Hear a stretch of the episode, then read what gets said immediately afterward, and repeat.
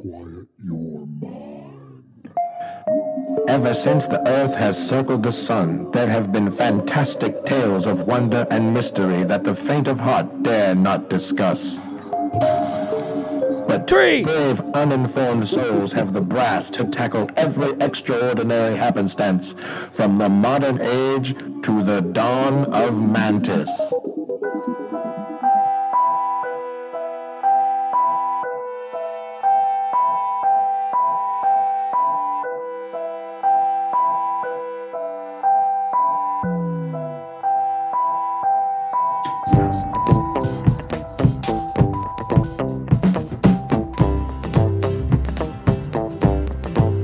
I've been down the Mississippi, down through New Orleans.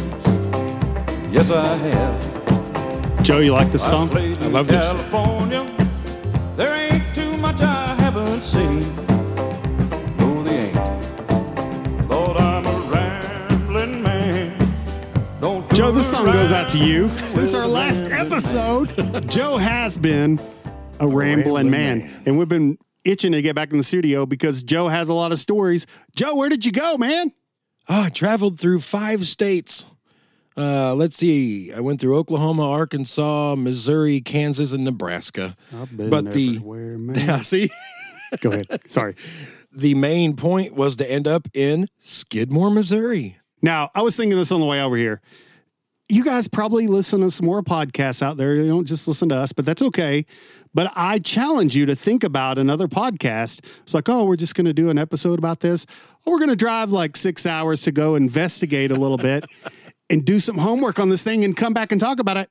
Joe went all the way to Skidmore to check this case out I did. firsthand I to did. see what he could see. It's going to shed so much light on this thing as he talks about it. Joe, wh- what do you think, man? First off, I want to clear something up. The beginning of the previous episode, I misspoke. I didn't catch it until I listened to it after it was published, but I said that no people have ever been named in the shooting of Ken McElroy. That's not true. I meant to say Oh, you no, lied to us. No people No.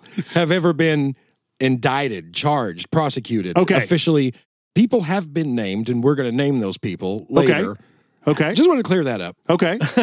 because I heard that and I was like, oh, damn, no, not named Joey. Oh, it messed up. So anyway, cleared that up. if that's all, if that's the worst that happens, man. come That's on. the only mistake we've made in four years. On But this you know, podcast. we're super proud that you went to do that, and I think it's going to make these episodes even that much better because you're going to be able to paint the picture even more than you do already because you were there, you were standing in the spots. it was surreal to stand there, and so I didn't go up there with the intent of, you know, I'm gonna knock down doors and rattle some cages, and I'm gonna get to the bottom of this. You know, I'm gonna find, I'm gonna interview people.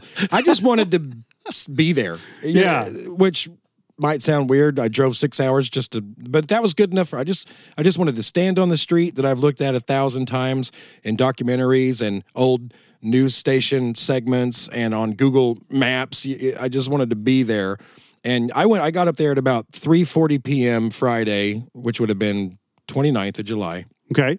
and parked very strangely just i pulled down the street there where it all happened and there's just a couple of cars there was also a festival happening there this weekend called the pumpkin show Okay. we probably will talk about that a little bit later and that was my my thinking was i'll go up there during that and that way i can kind of blend into the crowd and stay there longer and snoop around and eh, rather than just being the sole different car in town with out of state plates and who the hell's this guy walking around i wanted that was kind of a cover Yeah, I got you. thing is uh, the population of the town's only 284 Okay. and everybody was there at the festival. I still stuck out. Like, I- it's still a different car, different plates. No one had ever seen me. Yeah. Everybody was still super nice. Yeah. Was there other out of towners there though besides you, or was No. it just wow? No. So you were that's crazy, Dude, it So was- it's not like something that draws in the surrounding towns. I don't or- think so.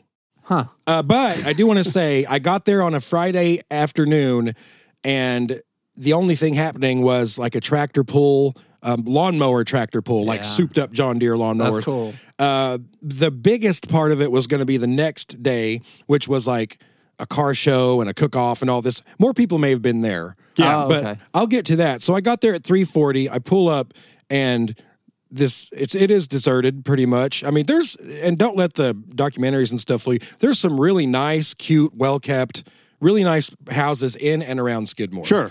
Uh, in the documentaries and stuff, they I guess they just want to portray it as just being dilapidated, so they just show the pictures. There are rundown houses too.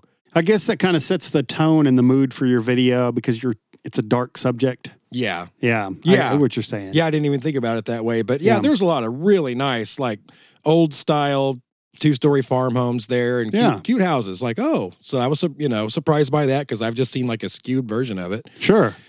But I get there, I get out. I've been in the car for most of six hours, so I'm stretching my legs and I'm I'm looking around. It's like I don't see anybody.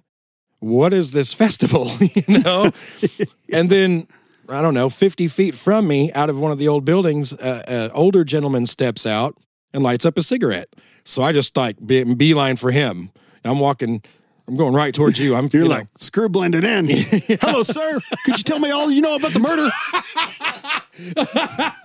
what do you know about? No. He unfolds a card and puts a press press card in his hat. Scurries on with it. Pulls out a little Yeah. tablet. What's the scoop?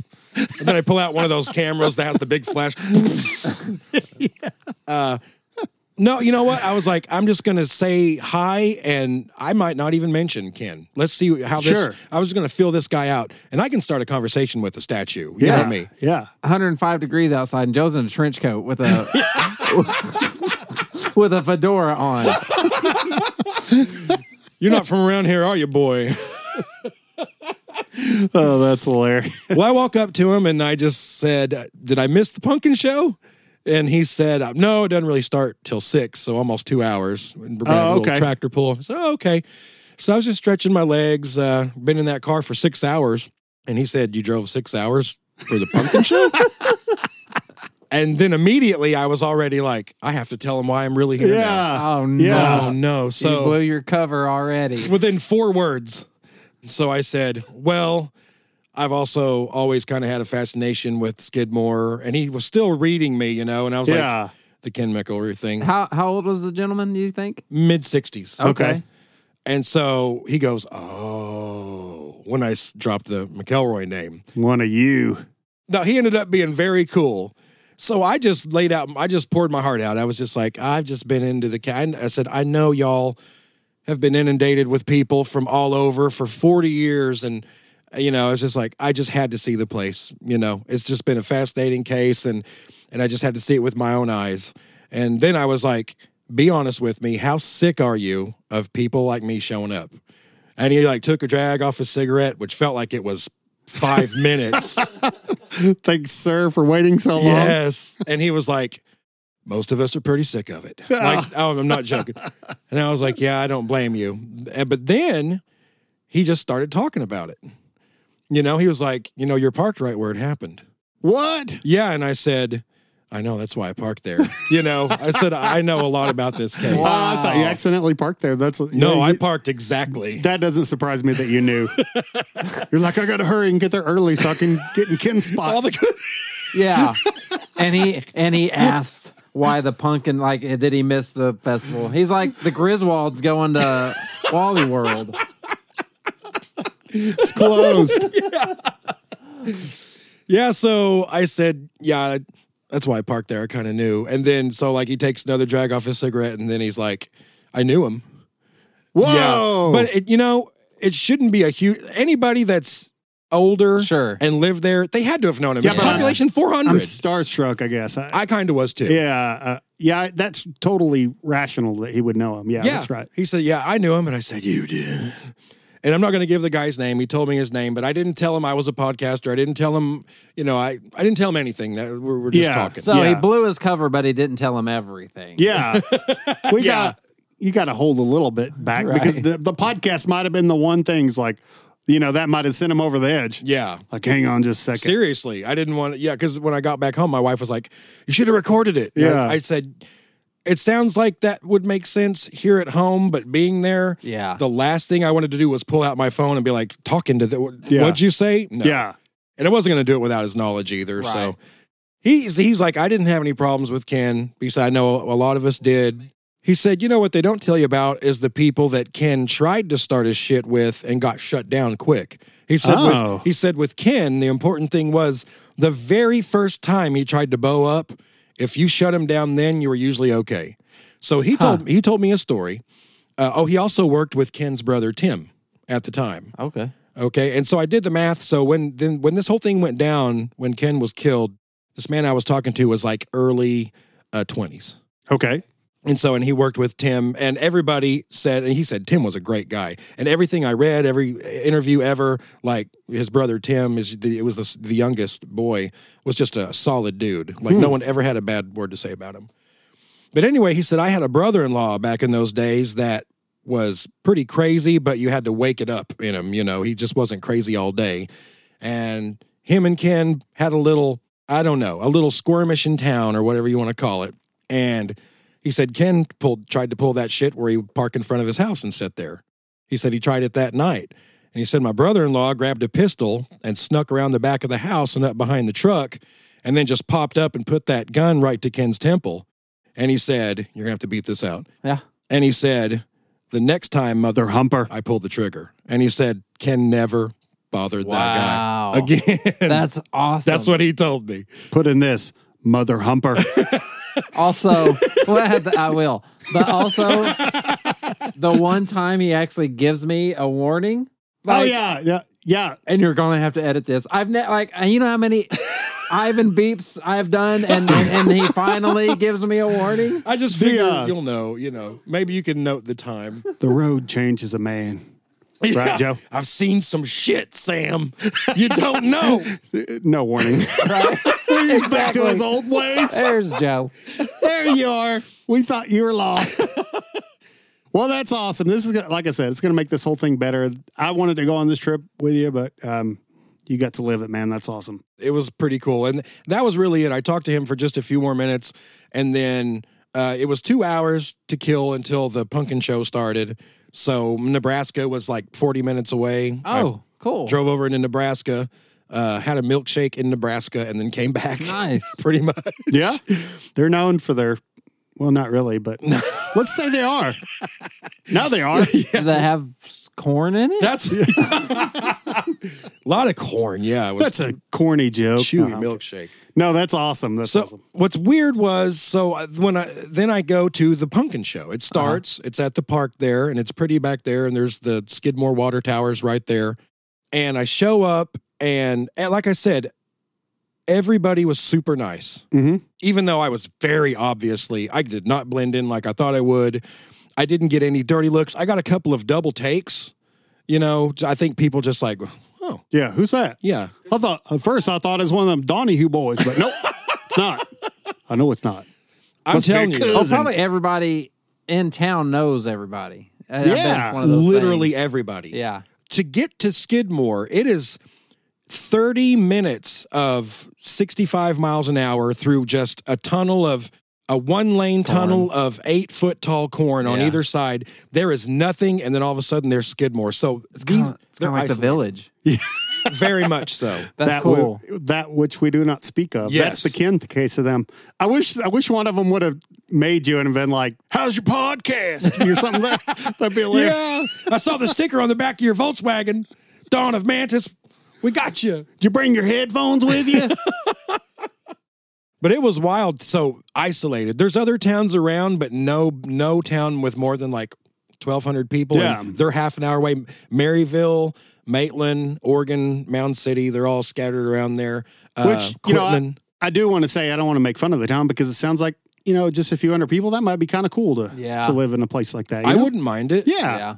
Especially like back in before everything happened, where there was like a gas station, a grocery Yeah. store, a bank, a, a tavern, everything you need's right there, you know? And hey, think about that town. You move in there, start someone starts being a punk, and they're just like, "Okay, we're gonna take care of this." That's true. I mean, you got to give it to Yeah. them. I mean, that's a cool town. They're like, no, I'll just say we weren't poking fun of the town. We were No, I poking was just fun of playing Joe's around. outsiderness. yes, that's Yeah. the target. Joe, you're the target of our joking. That's Sorry, fine. man. That's fine. You know, and uh, really quick before I continue with the story of being there, I was watching that Sundance documentary again about yeah. this. And what's funny is there's a theme through the whole documentary. There's different people that are like, I'd be careful there. or I want to tell more than I know, but I, I'd get shot. Well, you better Ah. be careful because you'll get shot in Skidmore. And I want to say this Ken's the only guy that got shot in that manner that I know of. and he lived there. He Sure. lived there.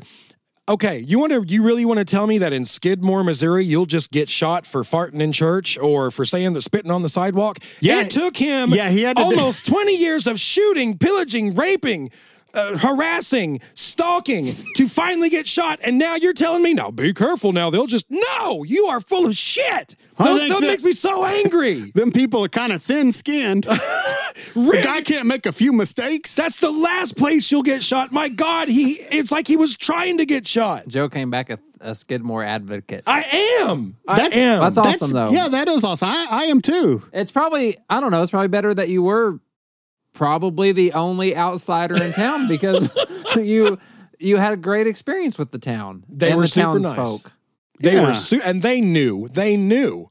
Like they they knew I was there. Look, this town over the last 41 years since this happened, you just type in Skidmore on Google and you every media Yeah. news outlet, every newspaper, even the from the London from all around the world, uh 60 minutes, ABC, CBS, it- CNN, all these and then not to mention podcasters, YouTubers, uh, everybody has been there poking around. So they're they know by them Yeah. or you know to them by now it's old hat. Like we got Sure. another one. They you know because if there's 200 people in the town, you you just stick out like a sore thumb. And so when I went to the tractor pull thing that night, immediately I was like, well, my blending in plan is gone. That's there's a, there's 200 people here max, 150, you know. So that's gone. So I went over to the little booth. It was Punkin Central where these two little old ladies were sitting. I was like, you know what? I came here to gawk just like so many other people have, but I'm at least going to contribute to the Sure. town. Yeah. Yeah. So I bought, I was like, you got shirts for sale? I bought like four or five shirts. Yeah, that's cool. I said, what, what's this for? Oh, It's a raffle ticket because they were there was this uh, rifle there. Oddly enough, that just hit me. How ironic that was. I yes. tapped my feet. I was so excited about that. they were raffling I don't know off. if you could hear it on the mic, but I'm like, that Oh wait, I made me wonder. giddy. I wonder what year that raffle started. Yes, they were raffling a rifle. They were. Yes. If Now, you'd have won that thing, can you imagine?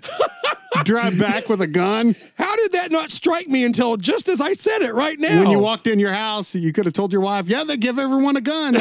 Shows up in town, souvenir. Well, Welcome to Skidmore. Here's your rifle. Thank you. Okay. No. you could turn it into a keychain if you want. So, wow, that was yeah.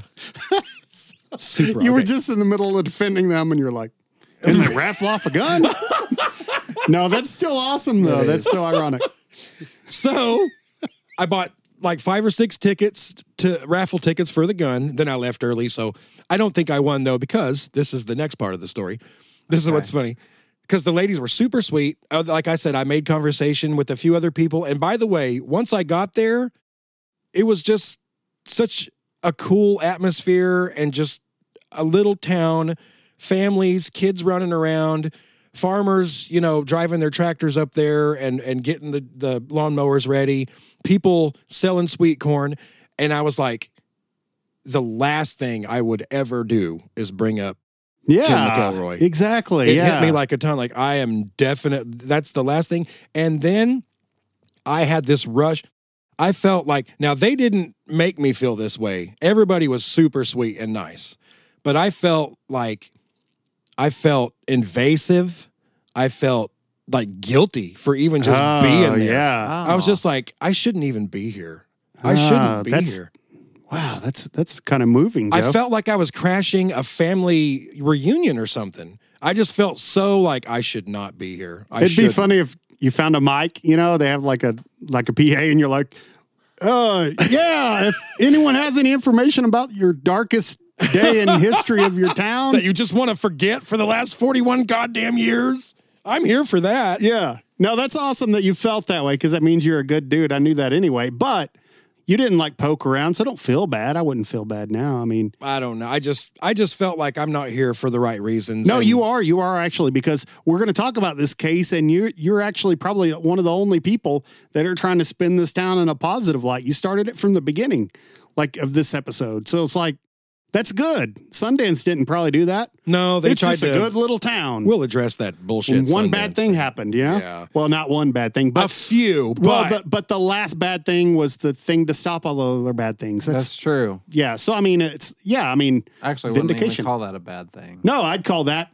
justice. Yes. well, the only indication that anyone even gave me that you know affirmed that they indeed didn't know when I bought those raffle tickets, uh, I, I gave her the money because I at least wanted to just contribute.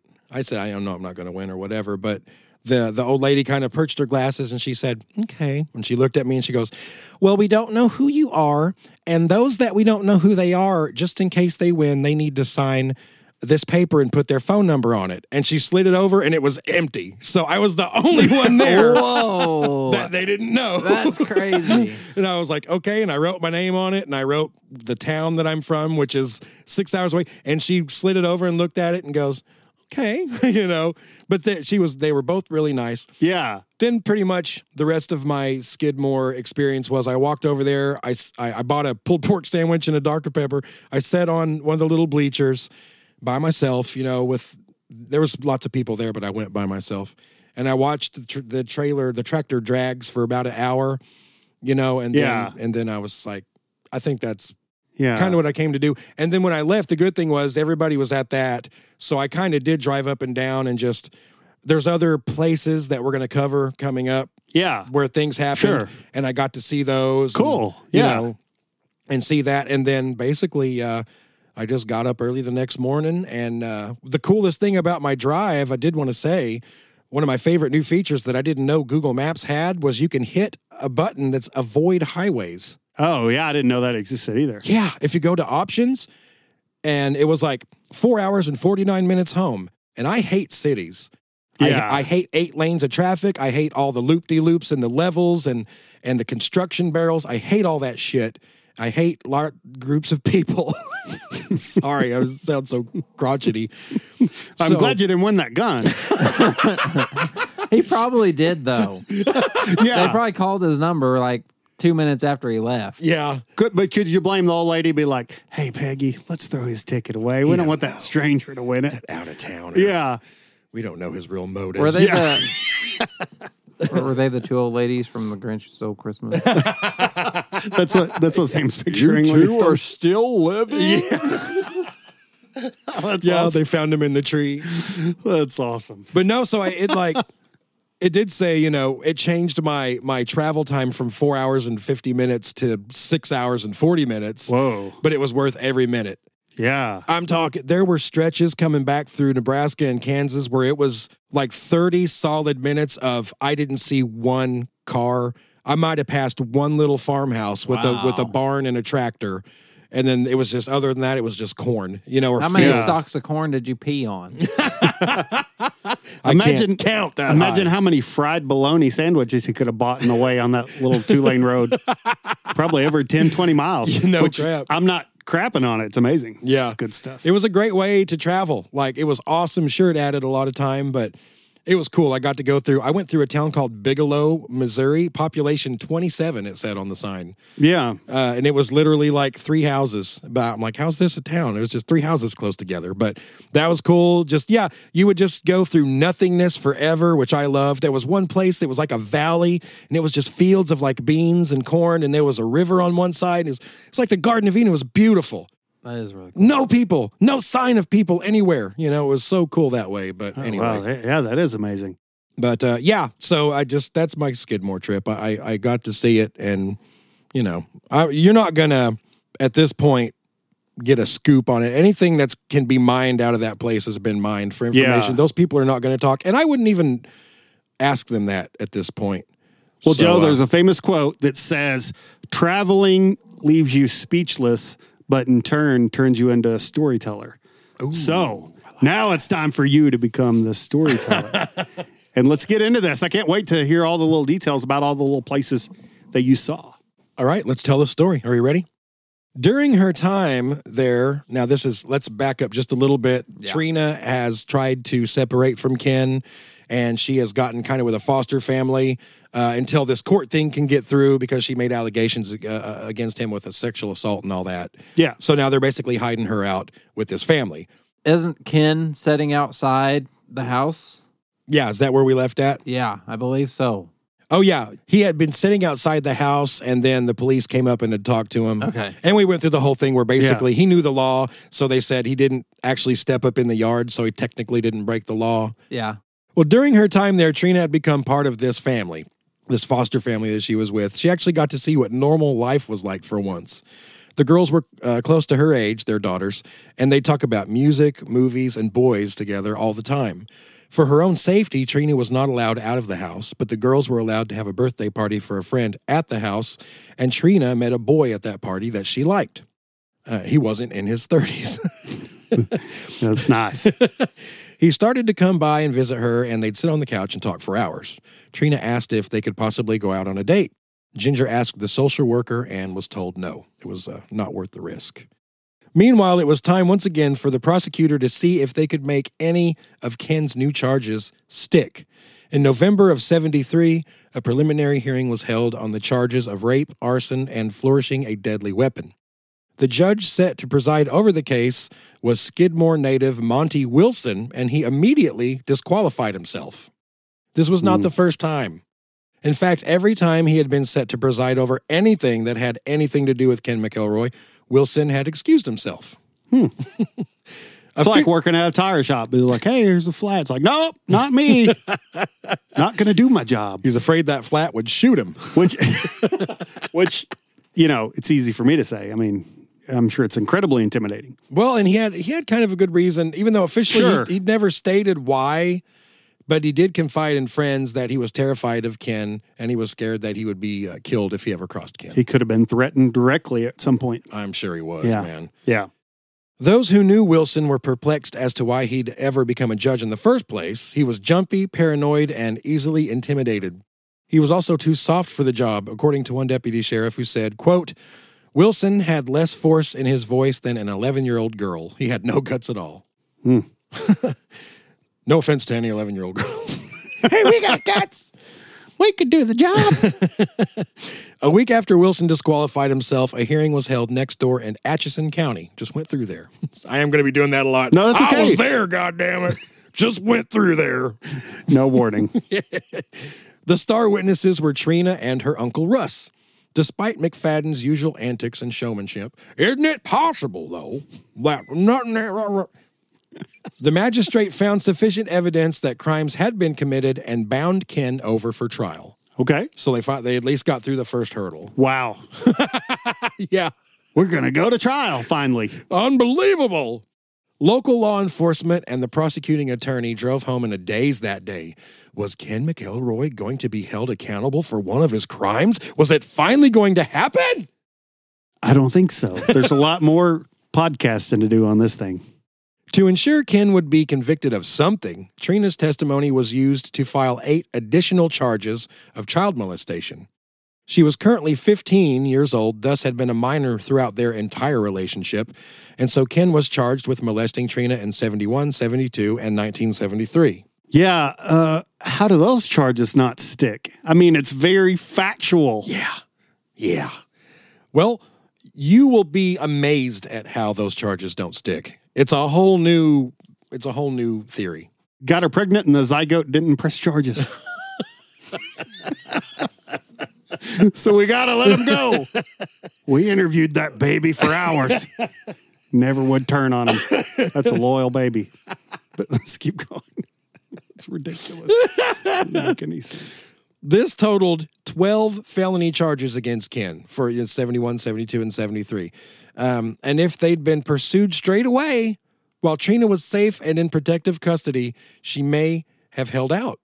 But McFadden set about doing what he did best. He first delayed the cases by successfully having them transferred to different counties. Then, each time they were due in court, he'd file a continuance. Same old shit. Yeah. Finally, the first set of charges was set for late 1974, a year and a half after those crimes, and three years after the molestation had occurred. McFadden knew that time was on his side, and the longer he could postpone a trial, the less likely it would ever happen. He was right. After a year with Ginger and George, Trina was devastated to learn that her grandparents had been granted custody of her. They took her far away from her new family and friends to a tiny town in Kansas where she didn't know a soul. After two months of desperate isolation, do you know what she did? She went back. Trina picked up the phone and called the only person she knew to call Ken McElroy. Hmm. In a classic and sad case of Stockholm syndrome, in my opinion, Yes. she ran right back into the arms of her abuser. She told Ken where she was, and he was there to get her within hours.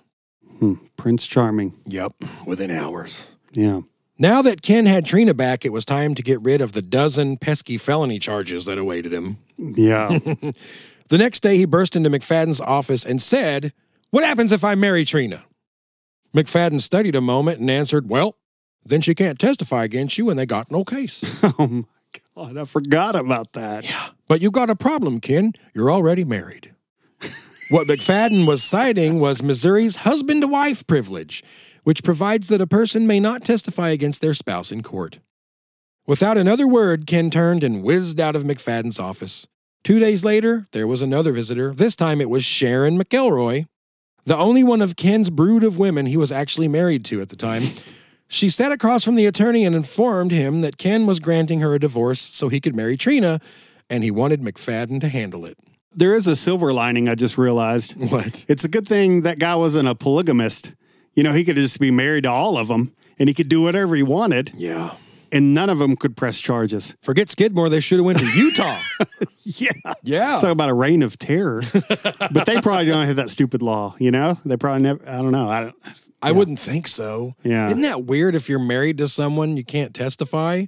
well, it is weird, but in our world and back then, the man's world, Yeah. that makes sense. Yeah. I, sadly, it does. Today we know. I just heard a statistic and I can't remember what it is, but it's a scary high statistic out of out of assaults and even homicides towards women. The statistic of how many percentage i- it's usually within a relationship, it's usually their partner. It's Hmm. Yeah. high. Yeah. It's like 30 or 40%. Yeah. I'm like, my God. So the fact that if there was ever a law that you couldn't testify against that person, oh, yeah. Jesus, that's crazy. Yeah, that is. Yeah, that's that's way more insane than I even thought of.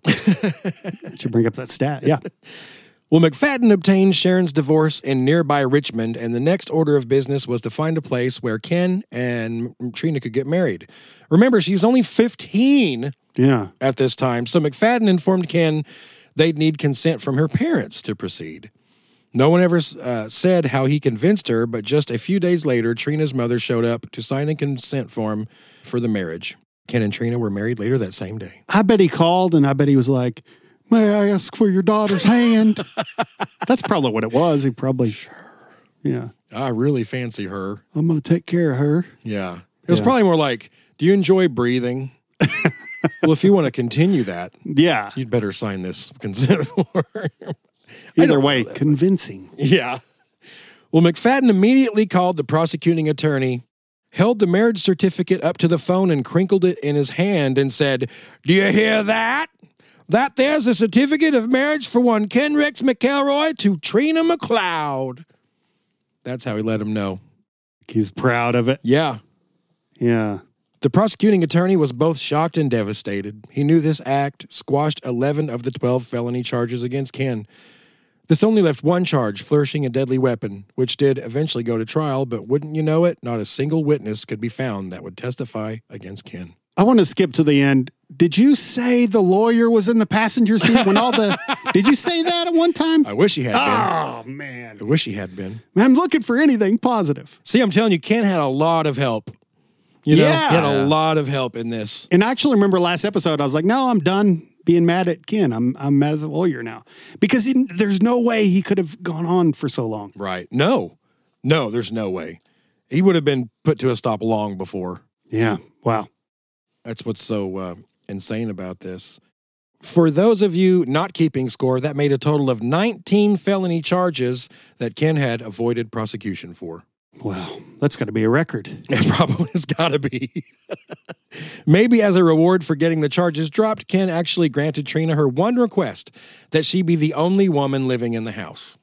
With this, Ken told Alice she had to go, which she happily did, although it apparently was not a total clean break because about a year after that, Alice gave birth to another child of Ken, who was Ken McElroy Jr. Yeah, and a, a year is longer than nine months. Yes. So there was some tomfoolery there after Yes. this after the break. How old was Trina at this point? Fifteen. Can't even call her a woman. No. No, yeah, no, she's you a can't. See, I think- child. Whenever I was going back and editing all this, I remember I said a few things where I was like hearing it back. I'm like, like I keep thinking these are women, but they're not. Her children. Yeah. Most of them. And so I was like, wait, like we're looking at it, or I kept looking at it wrong and thinking like, why are these women doing? But they're not. You know, they're children. Yeah. Let's put little in front of her name for, until she's 18 in Yeah. your notes. Little Trina. Little, I mean, you would have said little a hundred times by now Yeah. because they were all little. Yeah. Remember when Ken would call that foster home to try to talk to Trina? He was he would call her his little bride. Yep. He said, "I'm coming to get my little bride, and I'll kill whoever tries to stop me." Isn't that crazy? Man, yeah, that is. Well, we know that Ken made most of his money by stealing and selling stolen goods, but there was another passion in Ken's life that he has what was very good and profitable at, and that was raising and training dogs. Fighting dogs? Actually, just coon hunting dogs. Oh, okay. This is Very- actually a part of his life that's just normal. I was thinking he had like a Michael Vick side or something. that wouldn't surprise me. Surprised me that he didn't. Coon hunting dogs, actually, to be specific, uh, is what Ken would raise, and uh, he was one of the best, if not the best, dog handler in like three states. Wow. He was. That's pretty much across the board. He regularly sold champion hounds for two and three thousand dollars a piece, and this was in the you know late seventies. The Ken McElroy known at the many dog meets held in that region of the county was very different from the one known in his home stomping grounds. I could get real good at Mario Kart if I didn't work and just played it all the time. I bet I could be in the leaderboards. Yeah. Doesn't make me like an expert gamer because that's probably all that guy did: beat his wives and run his dogs. But keep going, sir. didn't want you to didn't want you to slip in a compliment on this douchebag. keep going, sir. No compliments shall be had. No, no, no. If you do another one, I'm gonna shoot it down again. That's like that Bill Burr bit where he's like, "What do you say when a total piece of shit dies and you have to talk at his funeral? You're like searching. Uh, uh, uh, he paid his bills on time. He sure did. That guy never was late on it. I don't know what to say." yeah, that's the same kind of scenario. The man his fellow dog trainers knew as quiet, humble, kind, and generous. Not has, but was. Yeah. So that's weird. This was the side of him that Because he was intimidated by them. maybe so. He can only be like that to old men and young Little women. girls. Yeah. Yeah. When other handlers thought they had got a bad call at a competition, it was custom. This is going to piss Ivan off because I'm going to say a couple of nice things about him. I'm sorry. Uh, I'll I'll even the score. Spike it back in his face. Yes. When other handlers thought they'd got a bad call at a competition, it was customary to curse the judges and raise hell, but Ken never did. Hmm. Because Nothing. he, well, I, I mean, Ah, he- you're just shaking over there. no, no, no. I'm not. He had outlets for his anger, I would think, and they're called everyone else he knows. That's true. Everyone else in his life, yeah. He never got angry. He just grin and say, "Win some, lose some," I guess. yeah, yeah. In fact, he'd step in and calm other guys down. Hey, what's the reason of getting violent? Yeah. yeah. You know, I'm- you need to keep a level head. Trust me. Yeah. Now, these guys had heard rumors of all the thieving and violence, but never saw that side of Ken. At the very most, it was obvious that he held his women tightly under his thumb. So while we were they were at these meets, he'd sit in the shade and smoke cigarettes and sip beer while the women fed, watered, exercised, walked, and hustled the dogs. I bet if some guy got violent and he tried to calm him down and he couldn't, he just drove to his house later and said outside, You're going to stay calm or I'm not leaving. And I'm going to stalk you for six months. Better listen to me. well, some of these guys even joked that Ken had it made, having no idea what life was like for the girls when they got back home. you know. Yeah. Look at him. He just sits there sucking on Marlboros and drinking Coors while them gals run the dogs and make sure they're fed. And He's just a good actor, is all it is. That's all it boils down to. yeah, I mean, he's just playing a character like expert dog man. Yeah. You know? yeah, that's Yeah. true, man. That's true. Now, this is more or less this, uh, the story of Ken McElroy versus Skidmore, Missouri. And so far, we've mainly covered Ken's life and not much of Skidmore. That's because Ken's antics were pretty widespread throughout his life. It was only later that he and the community of Skidmore became entangled the way that they did. Let's talk about Skidmore. Let's do it. Hey, I was just there. Yeah. Quit bragging. No one brags, I guess, about that. Hmm, Somebody in this room's been there. It's like it's Wonder something- who. I should have recorded the conversation. I tried to get my wife to go so bad. I was like, just just go. yeah, just it could go. have been a true crime couple Yeah. kind of thing. you can just be with me. You'll be, you know, at least we'll I won't be alone there. And then hey, there's a motel room alone at night, you know. We can have sex. And she's like, Oh, sounds enticing, but I'm gonna stay home. that wasn't enough to. I know, right? I'm like, hey, six hours on the road with me, smelling my burrito farts. Then we're going to go to a town in the middle of nowhere where no one's at, and then we can have sex in a cheap hotel room. And what woman wouldn't jump at that chance? then we're going to drive home on a two lane road. Speed limit 45. wow, let's go. No wonder she's like, signed. Nah, yeah. I just no, I didn't go either. So, yeah. so I offered can't say diving the anything. same deal. Yeah, yeah, I know. I was foolish not to take you up on Exactly it. the same deal.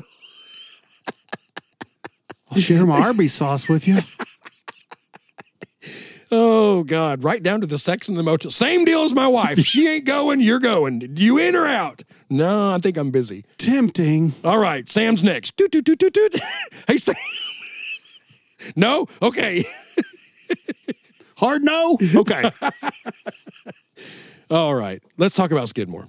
Skidmore sits in Nottoway County in northwest corner of Missouri. Now, this is just about 20 miles south of Iowa and 20 miles east of Nebraska. oh, so you went to Nebraska. I You did couldn't go go, up to to Nebraska. Iowa. What do you got against Iowa? I've already been there. okay, never mind. I'd Sorry. never been to Nebraska, but I'd been to Iowa. I was trying to make the Iowans. Is it Iowans? Now they're going to be mad at me because I'm not sure if that's right. It is. Oh, it is. I'm an sure it Iowan. is. Okay. Yeah, remember because I went to Clear Lake for the Buddy Holly thing. Oh yeah, that's it. Yeah, See, yeah. dude, I put in the miles. I know that's the second time I for put this in the podcast. miles. Yes. Yeah, I go to places that we never talk about. We're going to.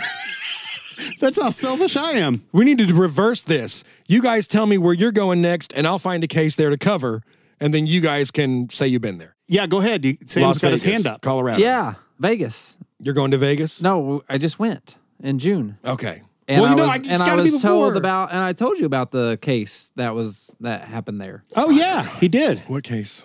It involved a dancer at Love and a topless review dancer at Fantasy. Love I'm it, in. Mm-hmm. fantasy. Okay. Okay.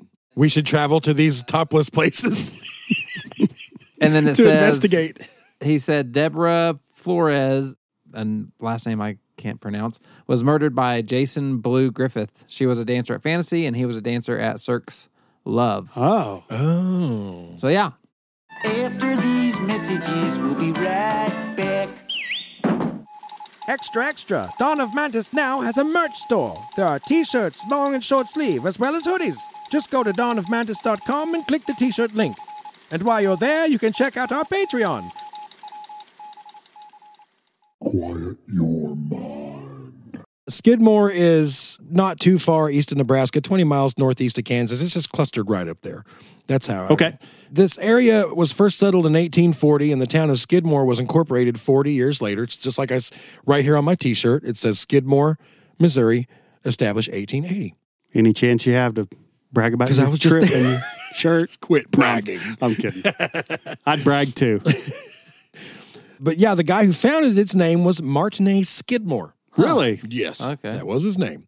Skidmore began life as a railroad town and reached its peak around the turn of the century. At one point, it boasted two banks, two doctor's offices, a hotel, an opera house, a lawyer's office, a dentist, a town newspaper, and 26 other businesses. Wow. Just outside of town was a sawmill, a massive apple orchard, and of course, dozens of farms that produced livestock and vegetables like corn and beans. Not too long after, though, more highways and affordable vehicles dried the railroad up. Now, all the farmers who used to sell their cattle and vegetables away, to send them away, that is, uh, by train, were hauling them to nearby St. Joe in their Model T trucks and doing all their shopping while there. Cool. In just a few decades, Skidmore had gone from a thriving community with over 30 businesses to a partial ghost town with just one bank, one gas station, Mom's Cafe, the D&G Tavern, and Bowen Camp's grocery store. Pretty much every one of those places are going to come into play soon. We've heard the Bowen Camp name before. I probably mentioned it Oh, okay. related to this. I Okay. think we may have even mentioned that Okay. earlier, yeah. Sounds familiar. Two of these businesses, the tavern and the grocery, will play a huge part in the saga of Ken versus Skidmore. Okay. The grocery was owned and operated by Lois and Bo Bowenkamp. Bo's real name was Ernest, and then nicknamed Bo. Yeah, that Uh, makes they, sense. They were an elderly couple who'd been in Skidmore forever. The tavern was owned uh, and operated by Dell and Greg Clement, likewise with deep roots in Skidmore. A quick glance at a map will show that Skidmore is really and truly out of the way, very isolated, and not on the way to anything. So, like, if you end up in Skidmore, you did it on purpose. Okay. It's not just like pass through Skidmore heading up to where it's not. You don't do that. so Skidmore's not on the way to anything technically. No. Yeah. Once you pass through Skidmore, you can't get anywhere else. Okay. Does that make sense? No. Bunch of dead end roads lead out of this town. No. can't get there from here. We have 12 cul-de-sacs and one road in. But the community never seemed to mind it and actually preferred it that way. Anyone who's lived in a small town understands that little communities off the beaten path usually live by a different set of standards than the rest of the world, both cultural and otherwise. True. Skidmore reminds me of the town. Look, I got to talk about where I grew up just for a minute. Okay. It reminds me of the town I grew up in throughout the 80s Cincinnati, Arkansas, Okay. not Ohio, Arkansas. It had a population of just a couple hundred people, like Skidmore. And even though it was the 80s everywhere else in the world, you'd never have known it in Cincinnati. Mm, yeah. This community, you, you know, you've been there, Yeah. Oh, yeah. even at the time. This community was also made up of crop farms, cattle ranches, and chicken and turkey farms, and the old men who worked them were no different than they'd been in the 50s. The community consisted of farms, a few homes, a cemetery, and a church, and exactly one business, a small store ironically named the Cincinnati Mall. Yeah. I know exactly what you're talking about. Well, every time my dad and I stopped by there, I knew I was going to get an ice cold bottle of Dr. Pepper and a candy bar. And that's good enough because Damn I don't right. even like malls. Me You know, neither. Our one and around here is going to shut down, I think. eventually. Surely. Malls, do and does a anyone ghost go to town. malls anymore? Yeah. They just don't, do they? Yeah. Old people go in the morning to walk where they can get out of the heat. I have noticed that. I mean, it. that sounds kind of cool. Yeah. I ordered something on Hot Topic online for my daughter and had it shipped to the Northwest Arkansas Mall. Really? Because it was free shipping that way. Oh, and I that's was gonna cool. be over I was gonna be over in Fayetteville anyways. So I I just stopped by there to pick it up. But the food court was really sad. You know, it's Yeah. like there's only like two places in there. Doesn't even have a Chick fil A in there anymore. Yeah. You know, like so I was like, man, this it was mainly just the walkers. Yeah. There's no bookstore, no toy store. No. Uh, no there's like arcade. there's Spencer's and there's Hot Topic Yeah. and there's some shoe places. Yeah. J.C. Penney, Dillard's. Yeah. Doesn't even, you know, Sears closed down. Long And ago, yeah. then, yeah. I mean, you could. There's seven places to get a personalized license plate. You know, oh, yeah, that's true. That's It true. is. It is. Or, yeah, or, a, Man cal- is or a right. calendar. oh yeah, yeah. Uh, calendar or games, board games. If you want a, any calendar you could ever think of, When we first started driving, like in the mid late '90s, you could drive over to the mall, and it Yeah. was a happening. It was. Oh, Oh, yeah, it my was. god! yeah, it was. It was just like every store was. Oh, everyone went to the mall. Like teenagers would get dropped off there by their parents and spend all Yeah. day. It had Like my- arcade in it. oh yeah, yes, So, Great like, food court. the mall was the shit back Yep. then. yeah. So look, I'm going to talk about Skidmore again here in a minute, but damn it, I wanted to share a childhood memory. Oh yeah, and we, we totally started riffing. No, that's fine. That's the dude. Riffing is what makes this podcast work. When I say we, I mean me. Yeah. Well, getting back to the Cincinnati Mall, other than that ice cold Dr. Pepper and candy bar, you know what else the Cincinnati Mall had? What's that? Air conditioning. oh, Something neither my mom and dad's house nor my dad's old Chevy truck had. wow. Oh, so I bet it was amazing. Dude, it felt amazing to it walk didn't e- even have a window unit? No, our house didn't. No, we had no. I was, I've talked about it before, but I was 12 or 13 or something by the time we had air, and it was a window unit in one room in our house.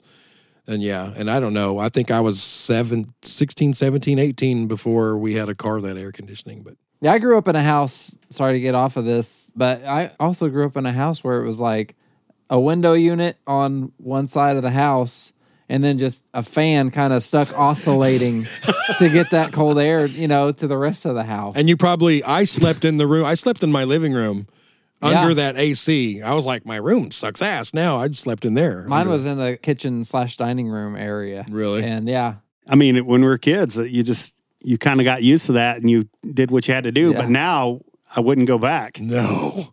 We're so anything. soft now. Yeah, we are for sure. oh, it's 77 in here. Oh. It's just, we bought a camper, and so I plugged into the house and turned the AC on, and I was throwing this little baby tantrum because I was like, it only gets down to seventy five, and I was like, it's not a big enough AC for the unit, and my wife's like. We'll get shady camping sites. It'll be fine. Um, and so we do, and it was fine. But I was like, Right. you know, it's funny how coddled we are now. I know. 75, I couldn't even sleep. That's that's like the temperature of hell. Because we grew up with no technology, also, and now if it takes longer than nine seconds for something to download, you're like, "This is bullshit! Yeah. Right in the Stone Age." My battery only lasted seven hours. what a piece of crap. Oh, so yeah, we go to the Cincinnati Mall, and I'd sit in the back of the store on Saturday mornings while my dad and several other other local farmers played dominoes. I'm going to tie this into Skidmore, I promise. They all wore overalls, most with a handkerchief and a pair of pliers stuffed in the bib pocket. And the ones who, Who weren't- did you guys shoot? no. Yeah. then one day, Then one day, this troublemaker came into town. my dad and the other old farmers surrounded his truck. Well, Joe did tie it. It tied it up nicely. I did not know that about you, Joey. But the ones who weren't smoking a cigarette or cigar, cigar that is, were drinking glass bottles of Dr. Pepper with some salty peanuts floating on top. Oh, amazing. I was just thinking about that while ago. Whenever you said uh, bottle of Dr Pepper Yep. and a candy bar, Yep. I was like, what about a Pouring those peanuts yeah, in there. Bag of peanuts to pour in. Yep. I used to do that a ton. When I Yeah, was a that's kid. good. That's good stuff. One of the old farmers that my dad was best friends with, his name was Otis. You actually know him. Okay. You actually know him, Ivan, and his family, actually, because he's probably been gone for a while, but he was the first one I saw do that. and- That's cool. Yeah, it was just like, it was amazing. I bet you had some RC colas and some moon pies there too. Oh, we did actually. Yeah. Yeah, some penny candy there, bazooka bubble gum. My dad and the fellow farmers, they'd sit around and talk about their crops, their cattle, and how many chickens had died in the heat that summer, but never politics. Back in the good Awesome. old days. Anyways, the whole time I was reading about Skidmore, I couldn't help but picture my little hometown. The similarities were so strong. And when you uh, look up the old news uh, segments, the old farmers that they interview, man, it's like eh, just do it sometime because every single one of them just looked like my dad and his friends. Salt of the earth. Yeah, it's it's just a farmer with some thick rim glasses and a trucker hat that says like you know Billner's Feeds on it, with a pair of overalls with a handkerchief hanging out. It's just like God, that's nostalgic, dude. I just that's what that's what I grew up with. That's the people I grew up around. Yeah, that's so awesome. maybe that's another reason why I have such a, uh love for Skidmore. Or something. Yeah, because you I can Oh. don't know. see their point of view. Like some guys messing with these good people. you Yeah. know? Yeah. Well, some point to this first major incident in the Battle of McElroy versus Skidmore and say that it occurred on July 27th, 1976, when Ken was 40. This is usually the point where the story begins to be covered. A local farmer named Romaine Henry was in his barn working one day when one of his sons came out to tell him he'd heard gunshots while out on their property. Henry jumped in his 74 GMC to investigate. As he turned out of their drive, he saw a green Dodge truck parked a little ways down the dirt road. He realized too late that it was Ken McElroy. Oh no. Not wanting any trouble, he decided to just drive on by and go back to the farm. But as he tried to pass by the Dodge, Ken stepped out in the middle of the road holding a shotgun. Henry noticed a younger guy sitting in the Dodge who ducked down when he looked. Ken walked around to the passenger side of Henry's truck and jerked on the door handle, but it didn't open. Romaine leaned over and opened it for him. He's like, What do you need, Ken? Ken stuck the barrel of the shotgun in and said, Were you the dirty son of a bitch over at my place in the white Pontiac? and there's actually a video that was taken like a couple years later of Romaine telling the story in the same truck parked where it happened. It's pretty, pretty crazy. Anyway, staring down the barrel of Ken's shotgun, Henry assured him he did not own nor even know anyone who owned or knew anything about a white Pontiac. Ken then yelled, You're a lying son of a bitch, before he lowered the barrel down to Henry's stomach and pulled the trigger, blasting a massive hole in his abdomen, scattering blood, skin, and tissue all over the inside driver's door. I'm not joking. And he lived. Oh, he didn't shoot him just once. Oh, As Henry was scrambling to put the truck in gear, Ken sh- pumped in another shell and fired again, this time hitting Henry in the neck and face. He ducked out of the way, but still caught a load of buckshot. At this point, Henry opened the door and crouched on the other side of the truck to avoid being shot again. As he hid behind the truck, he heard the gun go off again, but wasn't hit. Henry recognized the type of shotgun Ken was using and knew that it only held three shells. Knowing this, and knowing that Ken would now have to stop and reload, Henry used this time to make his escape. He jumped back in his truck, slammed it in the gear, and floored the gas. As he tore down the gravel road, he realized the horror, with horror that is, that Ken was now in his truck and on Henry's tail. Every few moments, he'd fire again, and pellets would pepper Henry's truck. Then, for reasons he never really understood, the green Dodge dropped back and gave up the chase. It was only then, when Henry was no longer fighting to avoid being shot to death, that he realized the extent of his injuries. He looked down at the grapefruit sized hole in his belly, then into the rearview mirror and the blood gushing from his face.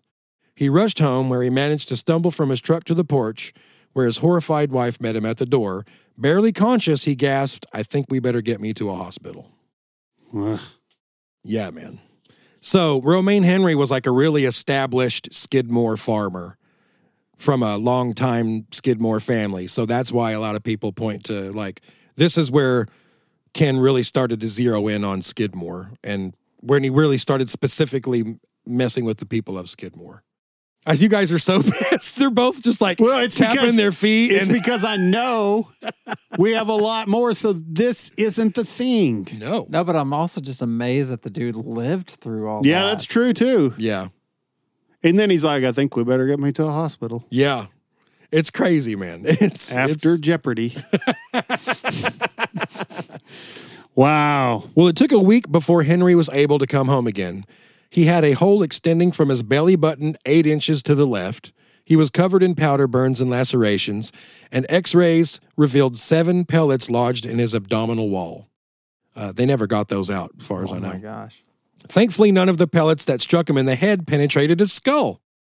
The number one question was, Who the hell did this to you? Which Henry very um, adamantly stated, Ken McElroy. Ken McElroy shot me. Ken was actually arrested, Wow. so that's uh, surprising. The very next day, his defense was short and simple. I didn't do it, I was somewhere else, and I got witnesses to testify to that. The altercation between Ken and Henry had occurred around 5:30 on the afternoon of July 27th. Wouldn't you know, two buddies of Ken's, Maurice O'Connor and Alvin Smith, came forward and swore that they were on the McElroy farm doing carpentry work that day and Ken had been there from 5 to 6. So he couldn't have shot him. With this frequent flyer client in hot water once again, McFadden set about doing what he always did. He used any and every means necessary to delay the trial while Ken went after the witnesses. He succeeded in postponing the trial for over a year. And during that time, Romaine Henry's life was a living hell. Almost every day, Ken would drive back and forth past the Henry's house, sometimes a dozen times. He'd often park near the end of the drive, walk around to the bed of his green Dodge, and just stare at the house. Then at night, he'd continue to cruise past the house with his lights off. It became totally normal for Romaine and his wife to wake up each night to find their bedroom flooded with light. That window faced the road, and Ken had a high powered spotlight on his truck that he'd shine into the house. I'd shoot my rifle at that high powered spotlight. Yeah. when did this lawyer die and go to hell? I mean, when did this lawyer die? Several years after Okay. Ken. Just make, just wondering. Then one morning, when Henry went out to start his tractor, it wouldn't start. So he walked over to his second tractor. It wouldn't start either. You probably know where this is going. He called a mechanic who came out and discovered sugar in both fuel tanks. Henry even had it tested to verify there was sugar indeed present in both fuel tanks and both tractors. Now, it didn't take Sherlock Holmes to figure out Ken was behind it, but the sheriff, when called, said, Well, we got no proof. Yeah. Meanwhile, Ken I had. needed Sherlock Holmes. Or Columbo. one more thing. It's Meanwhile, like when Gomer got deputized on Andy Griffith. how are we going to prove it though? Yeah. ex- Shazam. Got no proof. Even if Romaine would have said, myself and my entire family watched him do it, they would have been like, but how's the proof of that? I just don't know. His friends that steal grain with him have a solid alibi. yeah, It checks out. They were stealing grain that night on another farm. exactly. Got multiple witnesses. I mean, uh, wait. Now, uh, meanwhile, Ken, who had absolutely no fear of punishment, bragged about the harassment from his bar stool at the D and G Tavern in Skidmore, and even bragged about the shooting, saying, quote, I thought I had that bastard shot deep enough that he'd die before he got home. Allegedly. That's what he, he probably threw that in at the end of every little brag. And I even, he even said that to another old farmer named Bill Everhart. Really? Yeah, I saw that in one of the older documentaries. That's the guy that brought up that. So on August 2nd, 1977, Ken McElroy was finally put on trial for shooting Romaine Henry in the stomach and the face with a shotgun. Here he is again, shooting people with a shotgun again. Ken, Just read your notes. I'm not optimistic. as usual, Judge Wilson had excused himself, and another judge was found. Wilson had confided in a friend that Ken had threatened to burn down his barn, and then just a few nights later, his barn burned down. I don't know who did it though. he did it anyway. He did. Well, he's not even he's not even honorable and a threat. Right. You know, he doesn't even have that to Isn't it crazy? you promised. You you just threatened. You Yeah. didn't- you didn't say you were going to. That's supposed to be an empty threat. I didn't preside over the case. Why'd Yes, you still yeah, burn that's it right. down? I thought we had a deal. I'm gutless because of you. Well, Wilson wanted no part of any case involving Ken still. And uh, meanwhile, Ken's two buddies, Maurice and Alvin, had changed their alibi for Ken several times. So, first, they were doing carpentry work. Then they claimed Ken had called them for help working on his Dodge. Then they said they were with Ken from 5 to 6 p.m. Then it was 8 that morning until 6 p.m. But all the versions shared one commonality they put Ken on his farm until 6. Okay. That's all as that long matters. as it doesn't matter, yeah, it doesn't matter that they were all different. They're all consistent in one way. He couldn't have been there. right. That's all we know. Yeah. Work, Quit nitpicking. Work out the details for yourself. All you know is he wasn't That's right. at the shooting site. Every story they have leads to the same result. It didn't have time.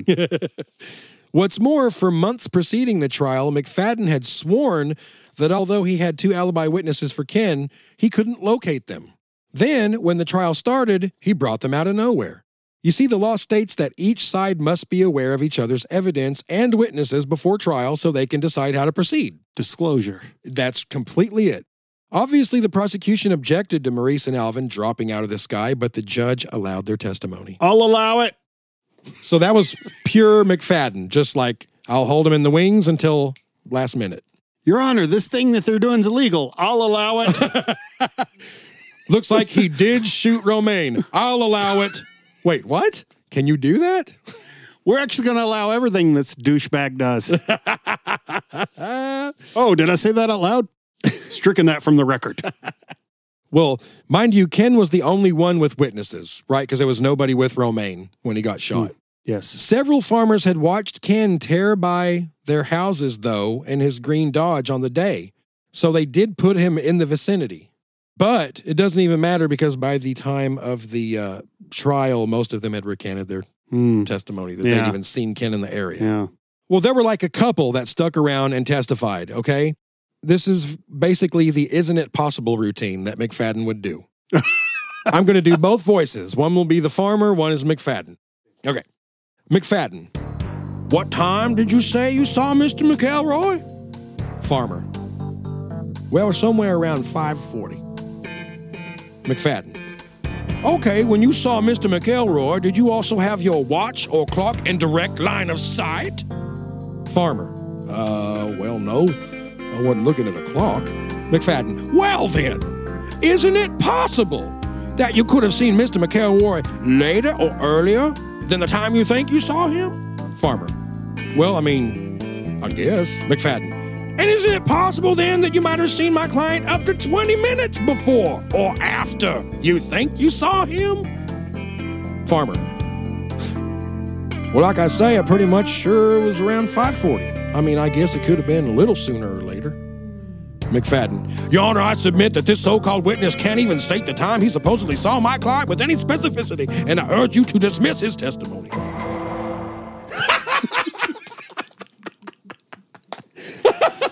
that was basically it, though. For their respective parts on the stand, both Ken and Henry were equally steadfast and adamant in their testimony. Henry insisted Ken had shot him. Ken insisted he was back at his house and Henry was trying to frame him. Like, did he shoot himself with a shotgun? Well, who shot him then? Who Yeah. did shoot him? It's like the OJ thing. We'll never know the real killer. After closing arguments, the jury went into deliberation and soon emerged with a verdict. Not guilty. Yes. McFadden grinned and winked at Ken, who looked at Henry and shot him a grin. By this point, Romaine Henry just wanted it over. The previous year of harassment had been almost unbearable, and all he wanted now was to be left alone. He hoped that since he was acquitted and the trial was over, maybe Ken would finally move on to his next victim. It wasn't quite that easy.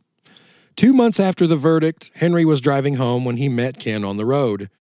As Henry peered into his rearview mirror, sure enough, he saw Ken's truck flip a U turn and begin to follow him. I mean, he won. Leave him alone. Well, okay, here it goes, Romaine thought to himself. If he got away with shooting me the first time, why the hell won't he do it again? Why not? Right? All he has to do is find a couple scumbags to say, hey, was shooting craps with us over in Quitman. That's good. Sorry, I don't know. Henry just hoped he'd survive this shooting as well. You know, it's just crazy what these people were reduced to. I, well, I hope I don't die. I guess shit. Let's. do- I don't know what to do. Let's just go home. I think an ev- everyone in town should wear one of those Flava Flav clocks on their necks.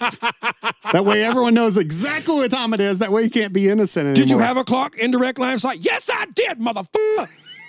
I always do. As he pulled up to his farm's closed gate, he saw Ken pull over about 50 yards behind him and step out of the truck. Screw it, Henry thought, and he threw his truck in park, turned it off, and stepped out to open the gate. Seconds later, he heard the crack of a high powered rifle and heard a bullet whiz past his head. He took a deep breath and walked a few feet to his combine. This is from Romaine's own words. He said he had work to do, and if he was going to die, he might as well go out working. Instead, Ken placed the rifle back in his truck and drove away. Henry didn't even bother reporting the incident. Ken was Yeah, why untouchable. would you? Yeah. What was the point? He just went on about his day. And we'll find out the old uh, hijinks Ken was up to in the fourth episode. Oh, hijinks. The old, if you He's want to. such a rascal, that guy. oh, man. Hijinks. Yeah. Yeah. Tomfoolery. uh, yeah. This has been a good one, Joe. I'm fully expecting to get mad every episode You will. for a while. Oh, my. We haven't even got to the Bowen camps yet. Just wait. And then whenever the thing happens that we all know is going to happen, we need to there has to be some music playing in the background or something, like the SpongeBob Sweet Victory song or something. Oh yeah, I was just thinking that that shot wasn't even like a warning shot. It was like a salt in the wound, kind of just like I can do yeah. whatever I want. Yeah. Yeah, totally. That's a yeah, that's the message. And well, he may have been actually trying to kill him because he was not a good shot, I guess. He's shot multiple people at close Well, it Close wasn't range a shotgun. with a shotgun. Yeah, it Yeah. wasn't a shotgun. and not killed them. But yeah, he he used a rifle this time, and uh, I don't know. Do you think he was actually trying to kill him, or do you think it was just a fu type? I think that I think it was just an fu. yeah, probably. Unless sense. he's just incompetent. But why wouldn't he just shoot him again, you know? True. Or get closer or I whatever. didn't think. Yeah, I bet it was just a hey man, just to let you know, I can do whatever I want. Mm-hmm. Ah, man. So I yeah. can't wait to the end of this, but we'll just power through it.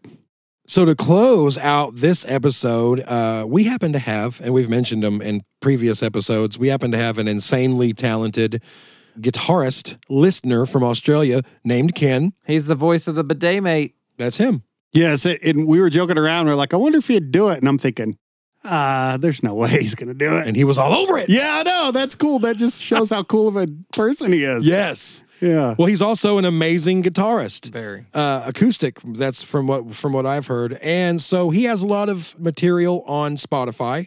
Just look up Ken Cook. I think it's C O O K E, and you can find his music on there. And with his permission, we are going to close out some of these episodes with some of his compositions, some of his original compositions. It's a balance, too, because you got Ken McElroy, the biggest douchebag on the planet, second only to his lawyer, and one of the nicest people on the planet, the other Ken. So Ken that's. Cook. He has saved the name Ken. He's just revived. it. Yes, yes. Good name. I'm thankful. So thankful for him. So yeah, I guess as we fade out of this episode, we're going to leave you with the smooth, sultry, bluesy rhythm of